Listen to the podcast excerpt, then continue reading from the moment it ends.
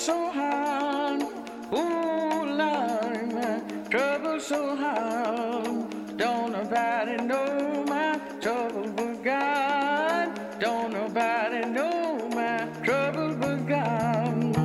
Welcome to the Radical Reverend Show, and thank you all during our last week of fundraising for being so generous. Thank you for that and keeping us all on the air. So important. Uh, CIUT 89.5 FM, as you know, is the last and only alternative radio station left in Toronto. So this is all very important. Um, I'm, of course, uh, taping this on Zoom, and behind me, uh, we didn't speak about this before the show started, but is uh, a shot of me in 1971. I really am as old as dirt um, when I used to ha- be a brunette. And I was noticing the t shirt there, which is, you know, the old symbol of women's liberation, which is a fist, you know. Um, and so we're talking about feminism 2020 today.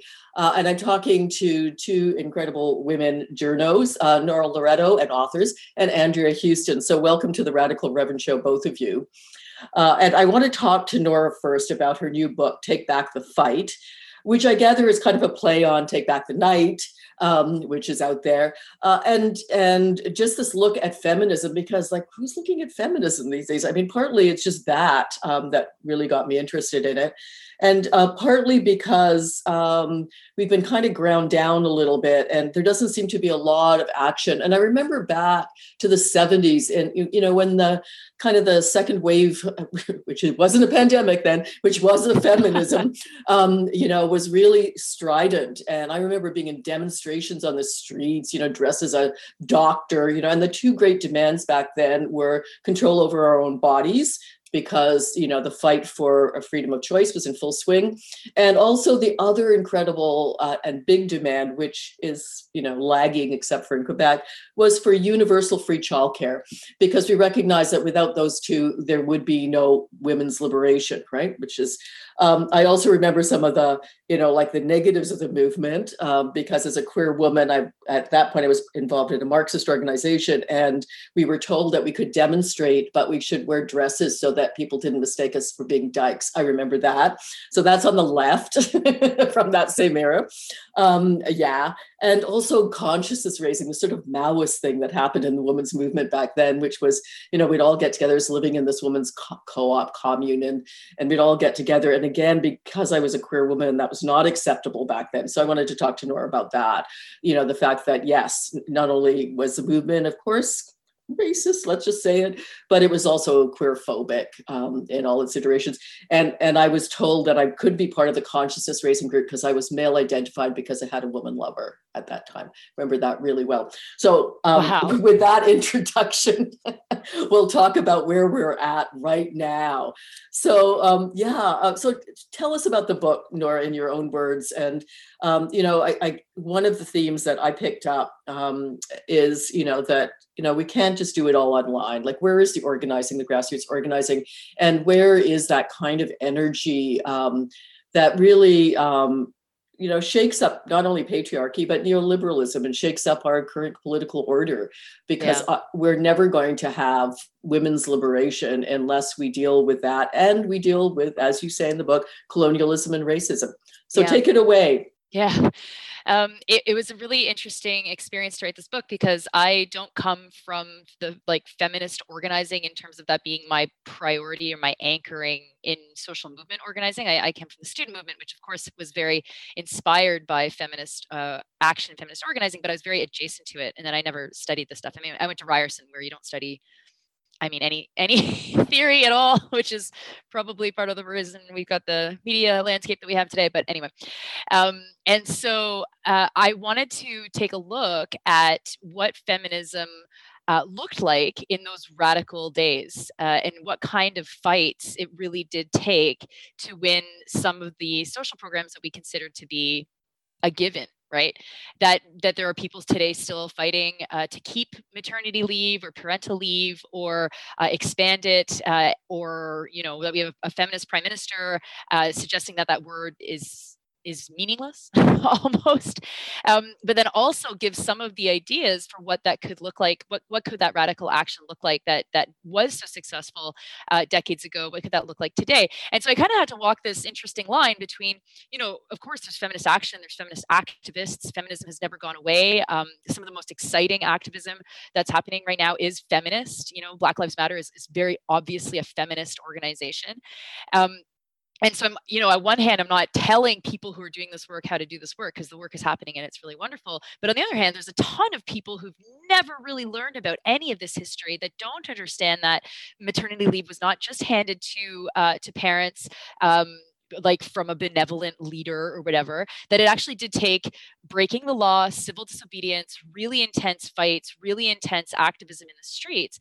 And the problem i think is is the way that feminism has been co-opted by power um, that you know power has used feminist language and feminist logic to maintain and entrench itself in anti-feminist ways is really confusing. Like, if you don't know uh, about the radical history of where these programs came from, then you might actually think that, oh, you know, Me Too's been a success because I told my story right that that's the really bizarre thing about where feminism is today is that it's all been reduced to speaking out naming your abuser naming your abuse speaking out let's end stigma.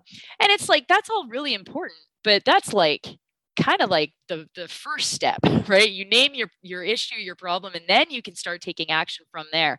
And and i i keep seeing a lot of confusion from from people who are feminists and who are trying to figure out how to do to take feminist action not really knowing how to do it. And so the book tries to explain what does a social movement look like. In some cases, it's funny because you can actually sub feminism out in a lot of the parts of the book and put the anti-war movement or the climate justice movement or whatever. Uh, and and what does it look like when we're actually confronting power, or what does it look like when when power has co-opted our demands and is confronting us?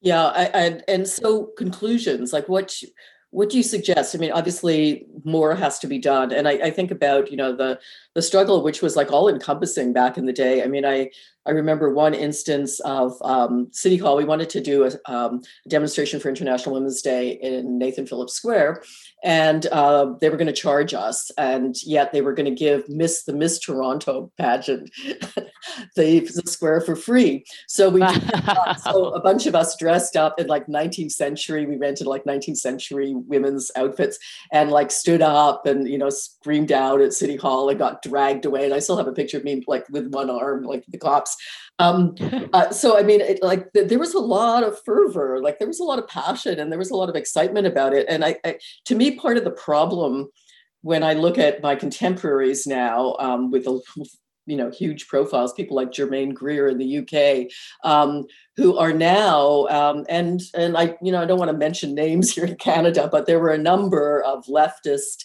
feminists uh, who, for example, uh, supported the firing of a trans women in women's shelters.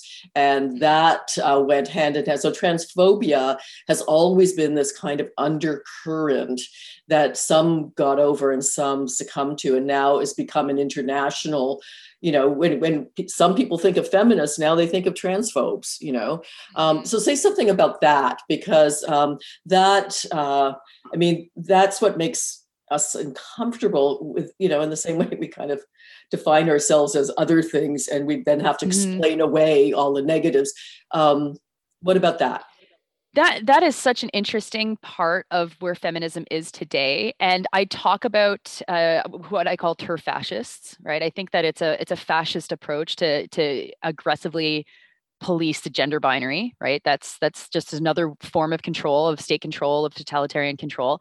Um, but i don't get too far into it. I think that that really is a subject that someone needs to, to tackle where where this movement came from in terms of how strong it became. But what what i write about in the book is how there were always tensions. You talked about those tensions between uh, queer women and not queer women, straight women uh, in the in the in the women's movement. There's also tensions, obviously, uh, between um, queer women, especially who didn't didn't want to see the medical establishment be imposed in their politics and their lives. Whereas for trans women the medical establishment was actually really important because you would only you can only pass through the medical establishment if you're able to have the like the doctors decide if you were ready or worthy or whatever to have uh, to be able to express your gender. Um, and so i quote a, a couple of people who talk about that phenomenon and so there are very big debates in the 1970s uh, and these two kind of different tracks move in different directions though obviously you know forward through time and the AIDS crisis in the 1980s really destroyed, uh, obviously, lots of queer organizing, queer thinking, and, and, and debate. One of the more interesting analyses that I saw was from a writer who was trying to understand where the where the TERF fascist tendency comes from, uh, or why is it so strong in, in the United Kingdom? Because I think it really is important for Canadian feminists to acknowledge and kind of like celebrate the fact that that TERF fascism is far more uh, uh, present on the right. Like that's far more uh, uh, transphobia is, is is far more present on the right than it is on the left in Canada. Whereas uh, in the like so-called feminist leftist spaces in the United Kingdom and Australia and parts of the United States, um, it's it's really really strong. And one analysis I saw was that it was chalked up to the fact that there hadn't been really any other civil rights organizing and, and actions within the United Kingdom that allowed middle class white women to really jump into their like vulva owning as some sort of expression of their politics. Whereas in North America, there really were like, you know, radical black feminist, queer feminist activists who really shaped what feminism looked like. And it didn't really create this, this space where people could latch on to this TERF fascist mentality. Uh, it, with this, with the notable exception of the Vancouver Rape Relief, which is like the one shelter in Canada that is like the bastion of TERF TERF mentality for for for well for, for the reason that I that I explained. Also because people are finding celebrity with it, you can make money off of it. There's like a there's like a capitalist side to why this is also kind of a, successful um, a successful movement. But in, in Canada, as I say, like we should be proud as feminists that that by and large, national feminist organizations funded by the government, not that radical, will clearly and openly express that they are trans inclusive. All women are women. They they acknowledge not non-binary identity and non and the need for non uh, support for non-binary individuals. And so that's a really good kind of location for Canadian feminists to start organizing from.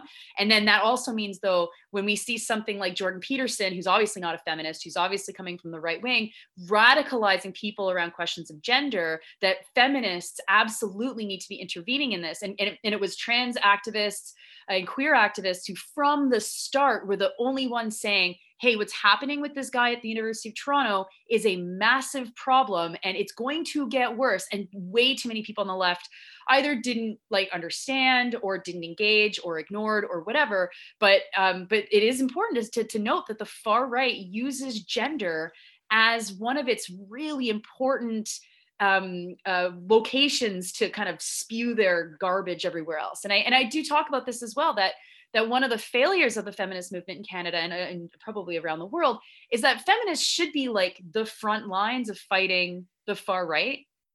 Feminists should be the, the ones on the front lines who are confronting far right activists in the street. And we're not, we're really not. And without those movements, what happens is that you might have some people who are able to kind of put their voice forward and say, I'm going to take on the far right, I'm going to take on these racists, I'm going to take on these violent uh, these violent characters and then there's no support network to support that person when they get swarmed attacked suspended from twitter harassed and receive death threats. And so one of my chapters talks about what does leadership give us with social movements? And not leadership like i'm the leader and you will follow me but how the far right and religious right and all these kinds of groups have a leader machine whether it's for the anti-abortion movement whether it's for evangelical far right uh, well, evangelizing. They have a, a, a, a, network of people to teach you how to talk, to do public speaking in church basements, to do public speaking within private schools.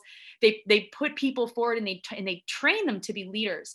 And we totally totally lack that on the left because there just isn't any enough organized spaces to do that kind of important training.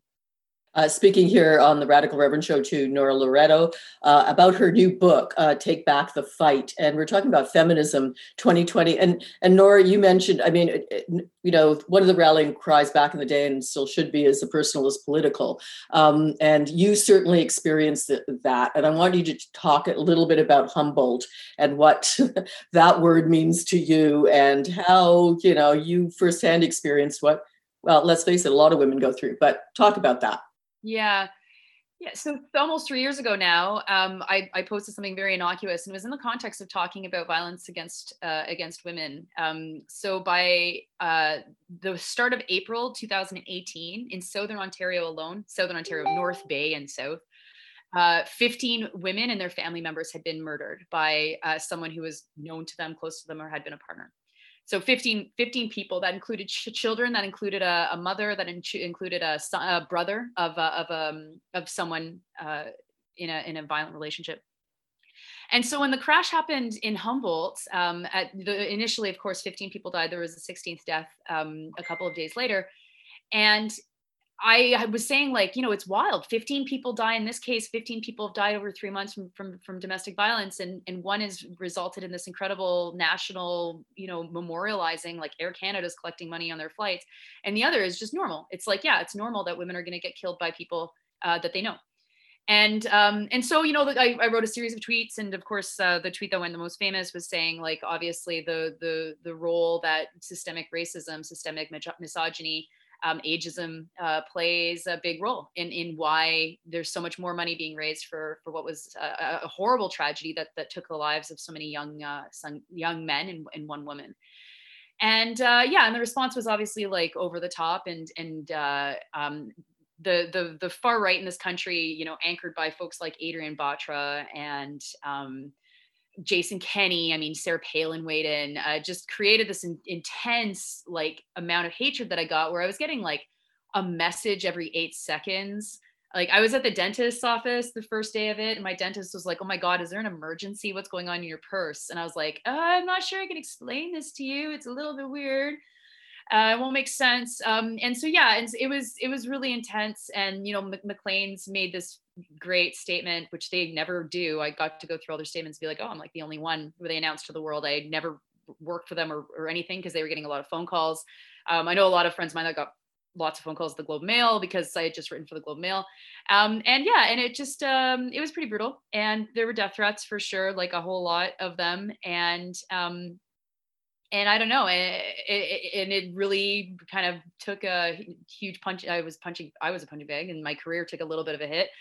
Um, but it was interesting to just see how in Canada, how intensely we hold on to whiteness uh, as being um, really important to protect, right? That if anybody is going to attack the status quo or our, our white supremacist status quo in this country, you absolutely need to silence them. And you silence them through these tactics, through scaring them, through threatening, and all this kind of thing. Um, and so, you know, a lot of people have, have, like, I haven't talked much about it to the mainstream media. It's not too surprising that no one has been that interested in like what happened. It's basically Canada's Gamergate, right? like, there hasn't really been that many uh, intense kind of social media swarms, and uh, of course on something so fundamental as hockey culture, white culture um, in, in, Canada. But um, I didn't write much about it in the book because I probably will write about it at some point someday. Um, but I do think it's important um, to think about through a feminist lens because uh, you know we still see these issues that feminists have been fighting for for decades uh, they're still here in Canada, right? Violence against women, uh, violence against white women has gone down, right? Like one of the biggest changes to the law that made violence um, go down in this country uh, was to to allow women to to divorce their their husbands, right? Which which had a huge impact on what husbands being murdered, right? So hey, men, you can thank us for that, right? thank you. like that's what feminism has won is is a massive reduction in how many women are killing their husbands because they can leave so that is a huge victory but if you look at at, at murder today uh, what's going up what's what's worse it's it's racialized women especially indigenous women where the murder rates are I- increasing every year and have been on a, on a, on a steady increase for for three decades and so you know when we start to talk about how systemic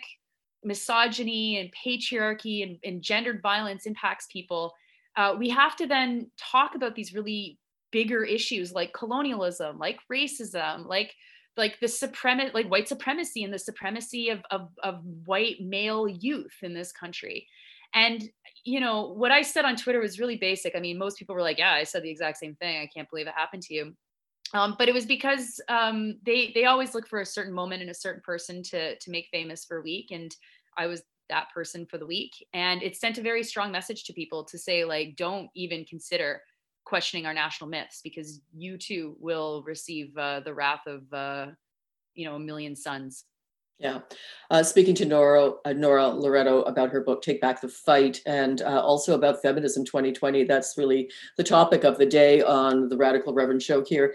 Um, and, and, as you were speaking, Nora, and I want to open this up now to Andrea Houston, our other journalist as well, who's part of the mix uh, today. Um, I, immediately thought, of course, of the backlash, uh, the male backlash. So, what we didn't foresee at all um, back in the day was uh, not only that you know some of our women friends would you know take the transphobic route and racist route, but also that um, that men would fight back, and and you experience that backlash. Um, uh, out, uh, outrageously so. I mean, obviously, violence against women you know we're not we're not touching it and and clearly governments don't care um, and i saw that firsthand in political life they don't care uh, it's police don't care nobody cares um, and uh, got it. Uh, and women die constantly. I mean, a woman just was murdered yesterday in Toronto, for example, by her ex-boyfriend. You know, and it's like ho hum is the response I have to say from authorities. Um, so, but but you know, the backlash from men and the Jordan Peterson phenomena.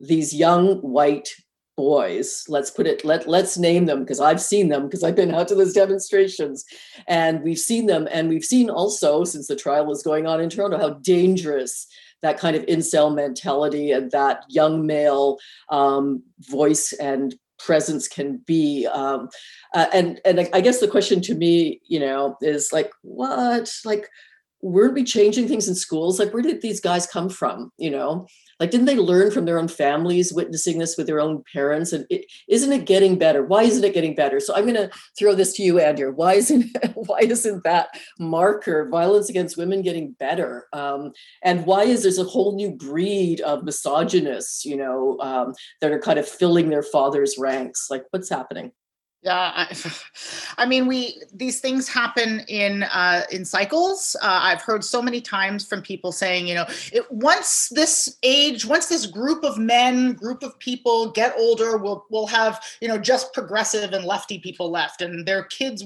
and that, we've just seen that that's not the case. Um, you know, many of the the young, you know, pro-Trumpers, many of the young incel people that we see online, the people who attack Nora, the people who have attacked many women who are very online. Um, I mean, I, I have had death threats. Every every woman I know who's who's been on who's been on Twitter and and who's online has had death threats and rape threats. And i've been i've been i've been told that i should ha- get aids at some point because of the things that i say on twitter. Like it's just it's it's rampant. Um, so it's not an age thing. I mean the majority of the people who have tweeted at me are young men are young white men people who are younger than me people who would be my students. Um, so I, I, I think that you know a lot of it is the temptation of ideology. You know people latching on as nora said to uh, you know new ideologies that are that is it's very tempting uh f- you know they go in these youtube rabbit holes and and the indoctrination is is pretty fierce.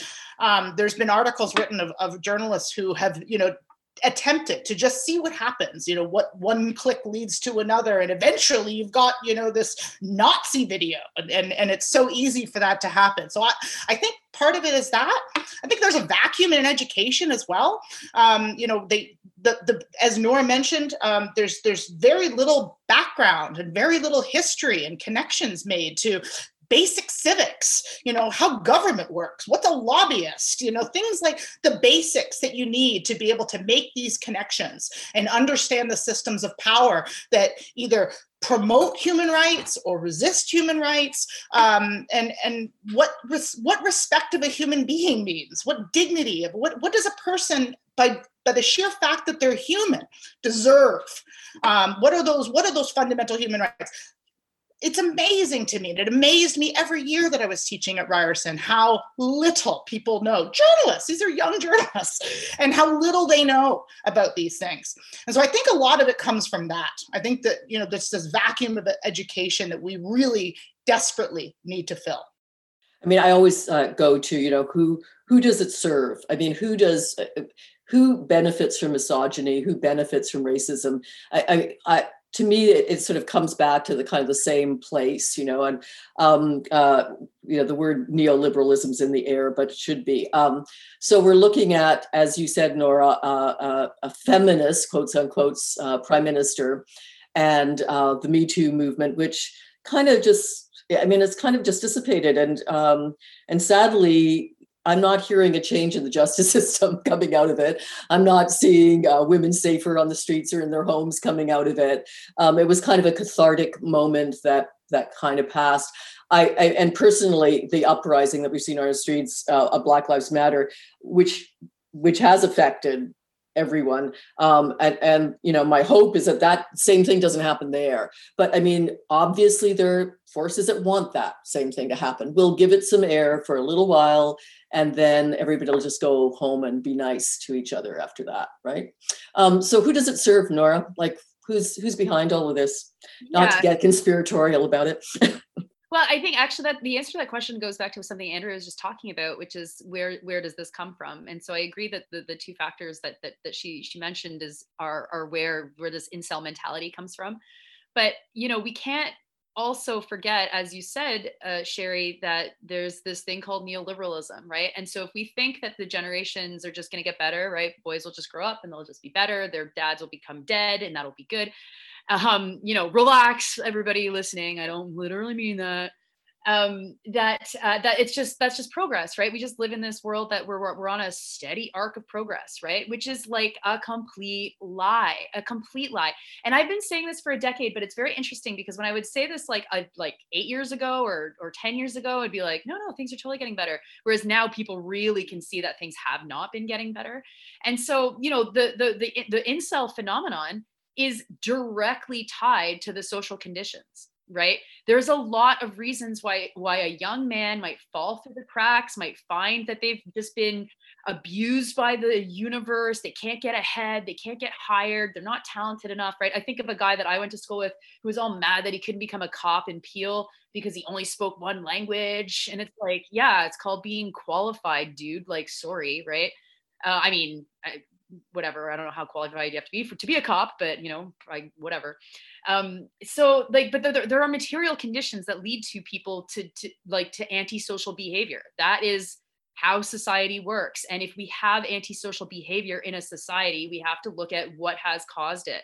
And then the question becomes well if we know that causes it lots of lots of debt disenfranchisement um, a lack of social services, right? I, the number of young men who sent me extremely violent things that I would send to their employer, to their parents, and I would send them in the in the, in the way not to like, why don't you fire this person, make me even more angry? I would say, hey, um, this guy says he's gonna drive here and kill me. Like, should I be worried, or is this just something this guy says? Right? I said sent that to a whole bunch of employers and parents, and and the parents, the responses were the were the most pathetic, to be frank um, like pathetic on one end that they were being pathetic about it, but pathetic on the other in that our system just cannot help these people. And so one uh, mom was like, "Oh, as you can imagine, um, yeah, we've got a lot of problems with him. Uh, don't know what to do. Don't know how to save my son." Right? You look at Alexandre Bissonnette, who's the the murderer of the Quebec City massacre in 2017. Right? And so Bissonnette was on like on a work stoppage for severe depression. He had been severely depressed for almost a decade. He had been imagining taking out a mass killing since Columbine when he was 16, right? Like just like super embedded. And then his parents never thought maybe this guy shouldn't have his guns. Maybe we should take his guns away from him, right? Like, and he was like basically he wasn't living with his parents, but he was there all the time and so then so then you're like okay so what are the social supports that that we what we offer parents who have these problems appearing in their in their in their children especially in their sons? Is there a social program that you can be like take my son and teach him how to do something like cook. Like he just needs to get out of the house and not be on youtube in this in this rabbit hole. Or is there are, are there any kinds of free programs or supports that we're no there is literally nothing. The only solution is a mental health based solution which is not even adequate right? So maybe you can get your kid into a mental health hospital hospital. Maybe there's medication that they can take. Maybe probably not. Probably you'll be on a waiting list and that will be a complete dead end as well.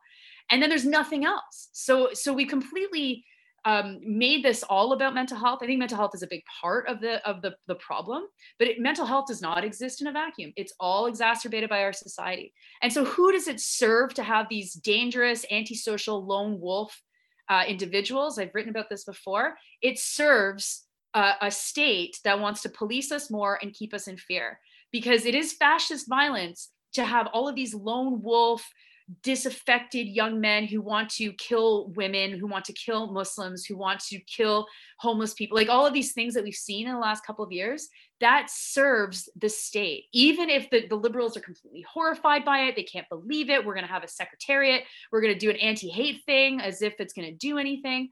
But no, but that's who it serves. It keeps us all terrorized. It's a terrorist act, like uh, tactic to keep us afraid. And i think that that fear is really real. Like i know a lot of people who are terrified that someone is going to come and kill them for something that they've said online.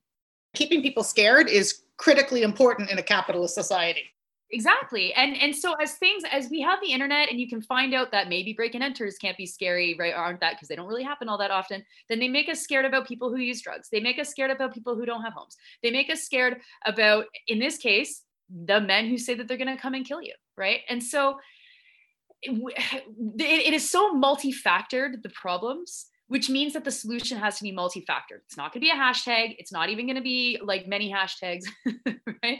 It has to be radical action and radical confrontation in the streets. It has to scare the politicians. The politicians need to feel as afraid as we do and then rather than make it be like oh catherine mckenna's got death threats but don't worry she's got security. It's like good for her. Like what does that feel like? And that's not a solution right um, and and it's getting worse cheri as you said. You you've seen the inside of politics. Like we cannot expect people to go into politics women racialized people to go into politics and not expect to have this violence towards them which is a self-fulfilling prophecy then fewer and fewer people get involved. And so yeah like the the the tried and true methods of social change social activism blocking streets civil disobedience occupying spaces i mean right today we're, we're recording on friday uh, in ottawa there's been a black lives matter protest that took over a downtown intersection in support of abdi rahman abdi which was, was was a young man who was killed by the Ottawa police. This is the kind of thing that needs to that needs to happen to make change.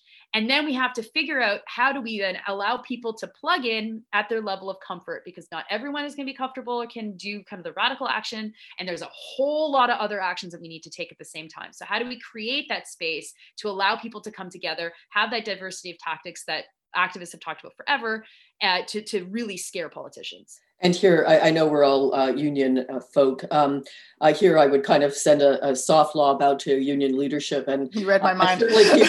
Clearly, here in Ontario, um, uh, you know, like where is the general strike? In what circumstance could it be any worse Thank than you. right now uh, in calling for a general strike? But I want to, I want to, we're talking feminism. I want to like keep on topic because we could talk all day. Um, so feminism 2020. Uh, Andrea, I want to throw this one to you because I know we've all also had experience of this. And my experience in nonprofits in the political world is that it's not just men that are the are, you know, are the carriers of misogyny. It's the women who defend them. It's the women who carry this on. It's the women who say they're sisters and then don't act like sisters, you know, um, who benefit from the system often or think they do or hope they do. Um, and, and so I want to talk about that lack of, you know, um, well, yeah, you know, the old slogan, sisterhood is powerful. Not so much some days. So talk about that, Andrea. I mean, for me, for in my experience, uh, working in journalism, in politics, in nonprofits, I mean, it always comes back to capitalism. I, I mean, women will, uh, you know, anytime that women have, you know, not supported other women anytime there has not been um, movement building or you know um, solidarity. Um, it's usually because there is some capitalist or neoliberal intervention. You certainly see that in the nonprofit world. You know anytime anybody speaks up well maybe we shouldn't accept this donation from this huge fracking company. It's probably maybe goes against our values you know you will see um, a ganging up uh, against you um, and and because nonprofits largely are comp- uh, comprised of women, um, you will, I, I experience that quite a lot that, you know, you are, you know, costing lives if you don't accept this donation. And then you become the outlier. Um, and that happens everywhere that like women, you know, the women who do stand up and do express solidarity with a cause or with other women are often sidelined.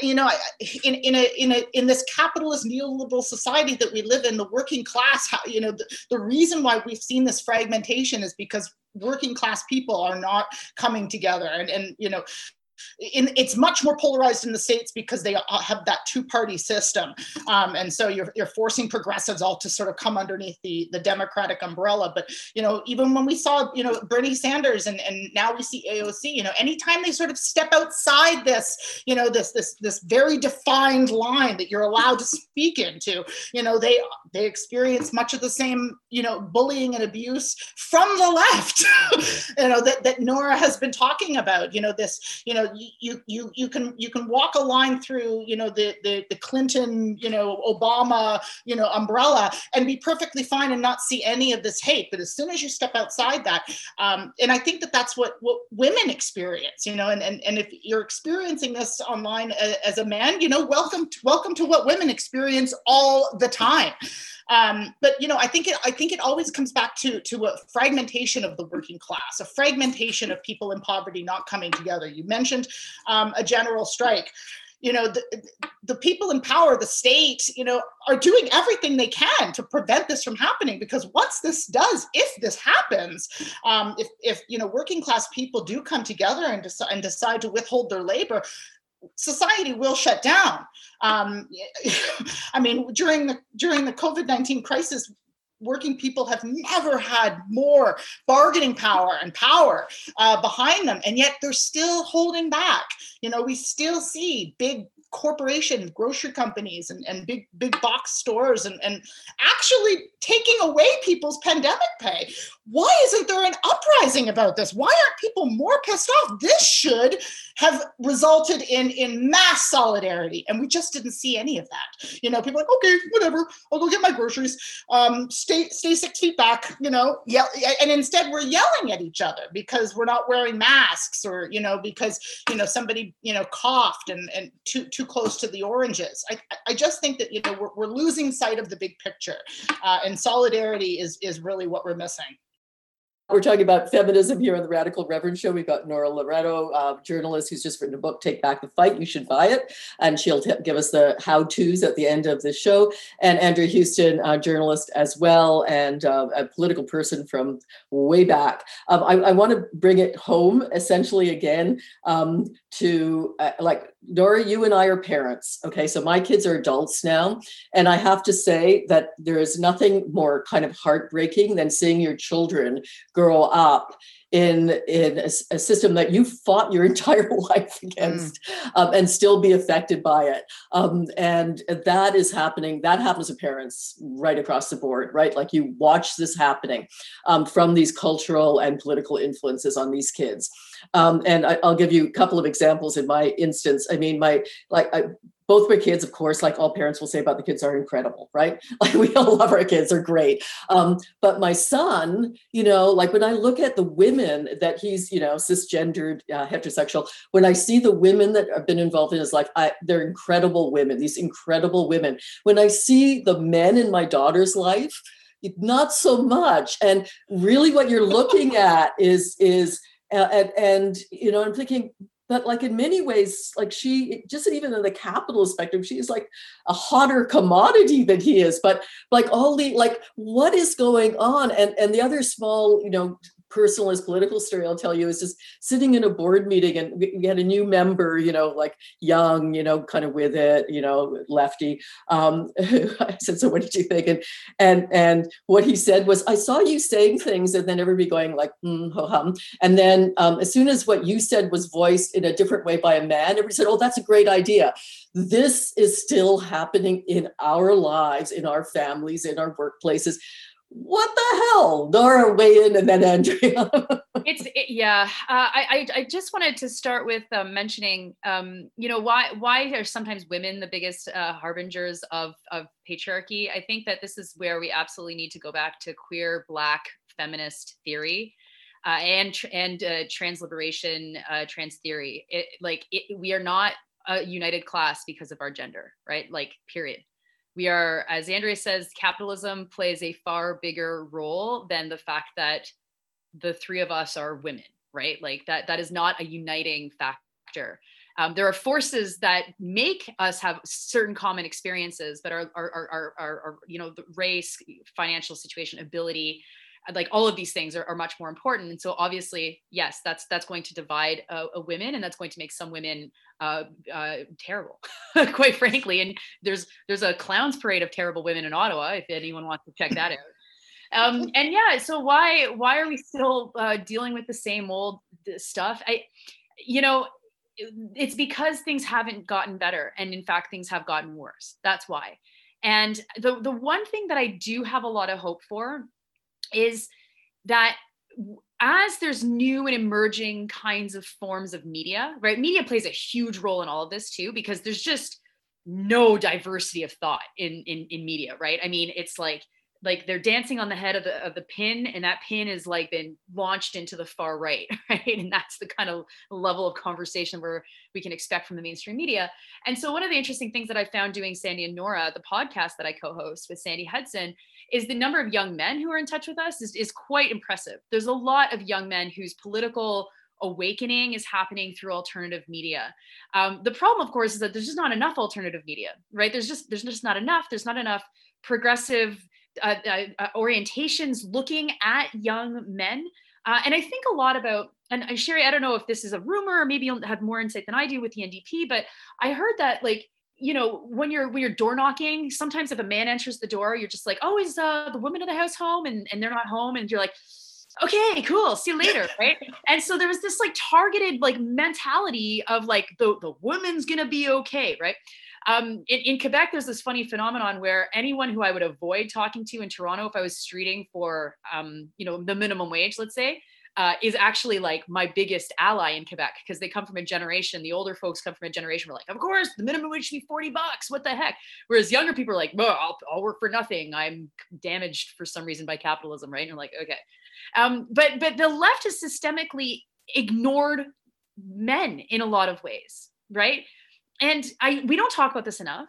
We don't have a, a solution to dealing with it. Part of it is is that um, it's is also touchy to talk about because like men are not the pro like we should not be focusing on men necessarily, but we absolutely need to be engaging young men politically and figuring out like why is Jordan Peterson's book still on the national bestseller list? Like what what the hell is happening around the world, Nora, not just here. Exactly it's wild right? And so what, what is the one the first piece that i wrote for um for the washington post uh, argued that jordan peterson is doing like uh, what what Marx was doing in the 1930 labor camps with young men working in remote regions in Canada, right? That's where communism like was set on fire. Young disaffected men who were sent or who went because they had no other economic option to work in horrid conditions in a remote lumber camp all across Canada.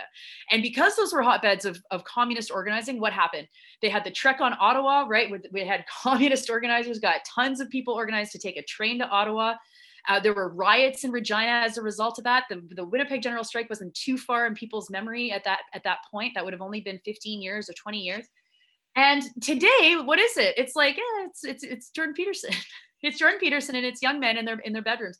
So, like, I have a, a lot of hope for um, radical young people uh, of, of all genders organizing their peers and finding ways online to do that direct message groups through discord through gaming like there's a lot of really progressive ways to reach people but the left is nowhere on this nowhere barely anywhere with young women but they just assume young women are better because they all probably have been sexual assaulted and so we've got to start.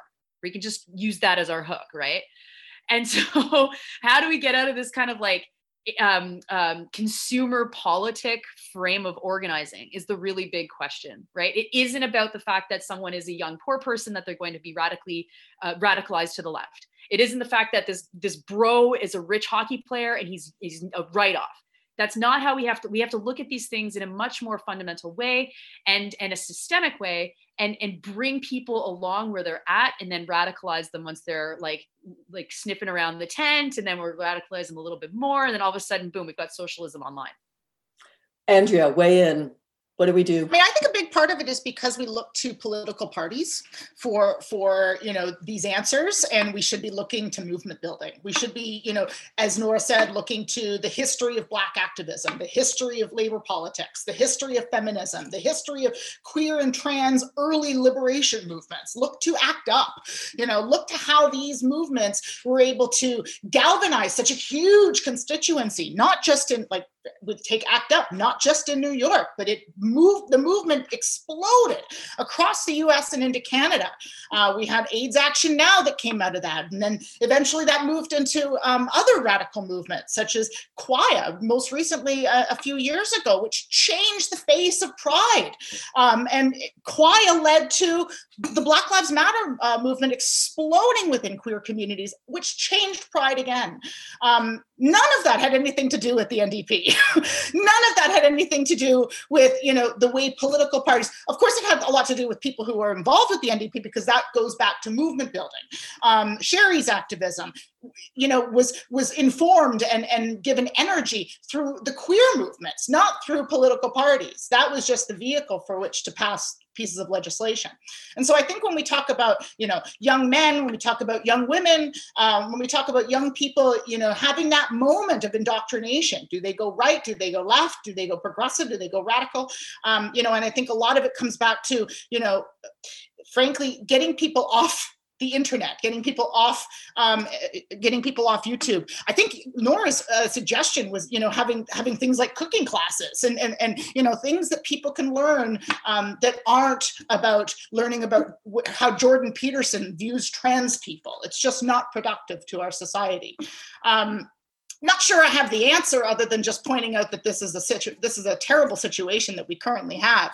Um, the fact that Jordan Peterson's book is still on the bestseller list is is is, is a huge insult to to trans to trans women particularly but trans people everywhere that, that their rights and their dignity didn't supersede this uh, in, in people's minds that they you know people have a difficult time even grasping you know that trans people are humans and, and have a right to self-determination have a right to self-identity. I think that that speaks pretty loudly about canadians and, and what we value as a society. We just had a Trans Day of Remembrance uh, this past Friday, and uh, and and books like Peterson's, I mean, it has to be said, these kinds of cultural interventions actually do lead to death. Um, yes. And the death of trans women who have been targeted, uh, and the numbers show that year in, year out, uh, not just, well, almost, you know, it, through all situations, but I mean, certainly, you know, our police uh, uh have been uh, part of that problem as well. Um, uh, and, and I just wanted to like jump in because you know, to your point originally, and to and we started off talking about Nora's book, Take Back the Fight. So do want to leave some minutes for her to, to tell you how to buy that. Uh, but um, in 1971, uh, again, Oldster um, was part of the We Demand demonstration in Ottawa, and I was the only woman to sign on to it at that point. And uh, when you look at the demands of the We Demand movement for early queer activism in Canada, uh, we have attained every single thing on that list, just about. And we were a handful of 20 crazy people. Like we, like honestly, there weren't many of us. We pretended we were hundred. And even, you know, the, the first Pride picnic on Hanlan's Point, uh, I mean, we said there were hundred, maybe there were 70. I don't know. I mean, there were not a lot of people, and uh, we just kept on on, and and still do. Like Gary Kinsman and at Carleton was part of that. You know, he's a you know part of the leader behind the We Demand movement, and is still one of the leaders behind No Pride in Policing.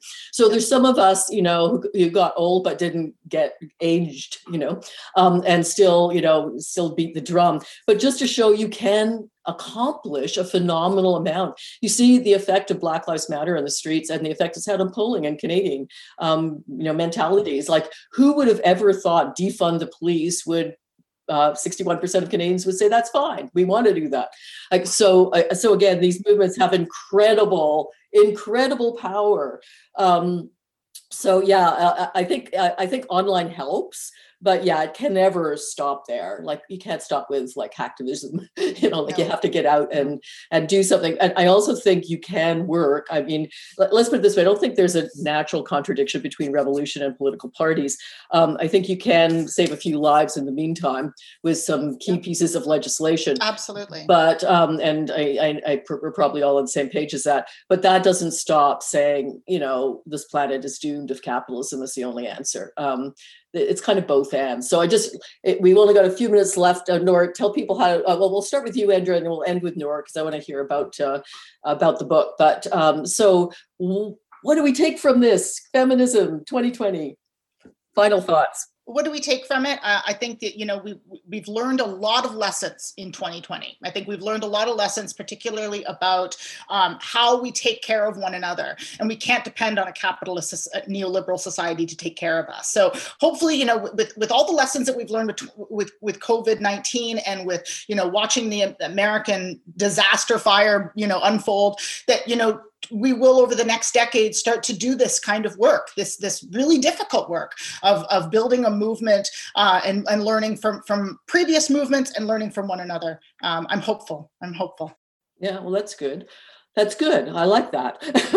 You're listening to the Radical Reverend. I should say that, of course, either on podcast wherever you get them, and uh, also on CIUT. Yay, CIUT uh, Alternative Radio still alive and well in Toronto, so keep it going. And uh, Nora, we started with you and your book, Take Back the Fight. Um, uh, and so let people know, first of all, uh, why they should buy it and where they can buy it. You should buy it uh, because it will change your life.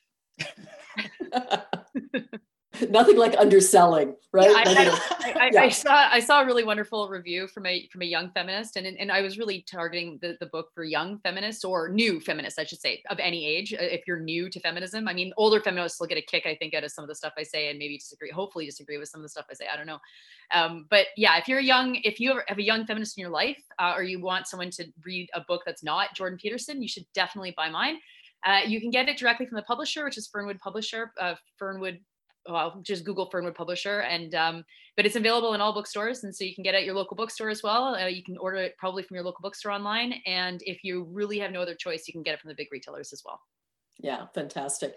Well, thank you both so much. Uh, we've been speaking here on the Radical Reverend Show to Nora Loreto about her book, Take Back the Fight, um, journalist, uh, talk about her life online as female, and and Andrea as well. Uh, Andrea Houston, journalist, um, working on her own stuff these days, but uh, been been political staffer, um, been journalist as well for Xtra and others. Uh, so thank you both so much for being on the show. And till next time, love to hear your take on this out there in listener land. Um, please, you know, reach me wherever, however, uh, and let me know and let me know your ideas as well, because I always respond. So uh, till next time, and hey, um, sisterhood is powerful. Rock on.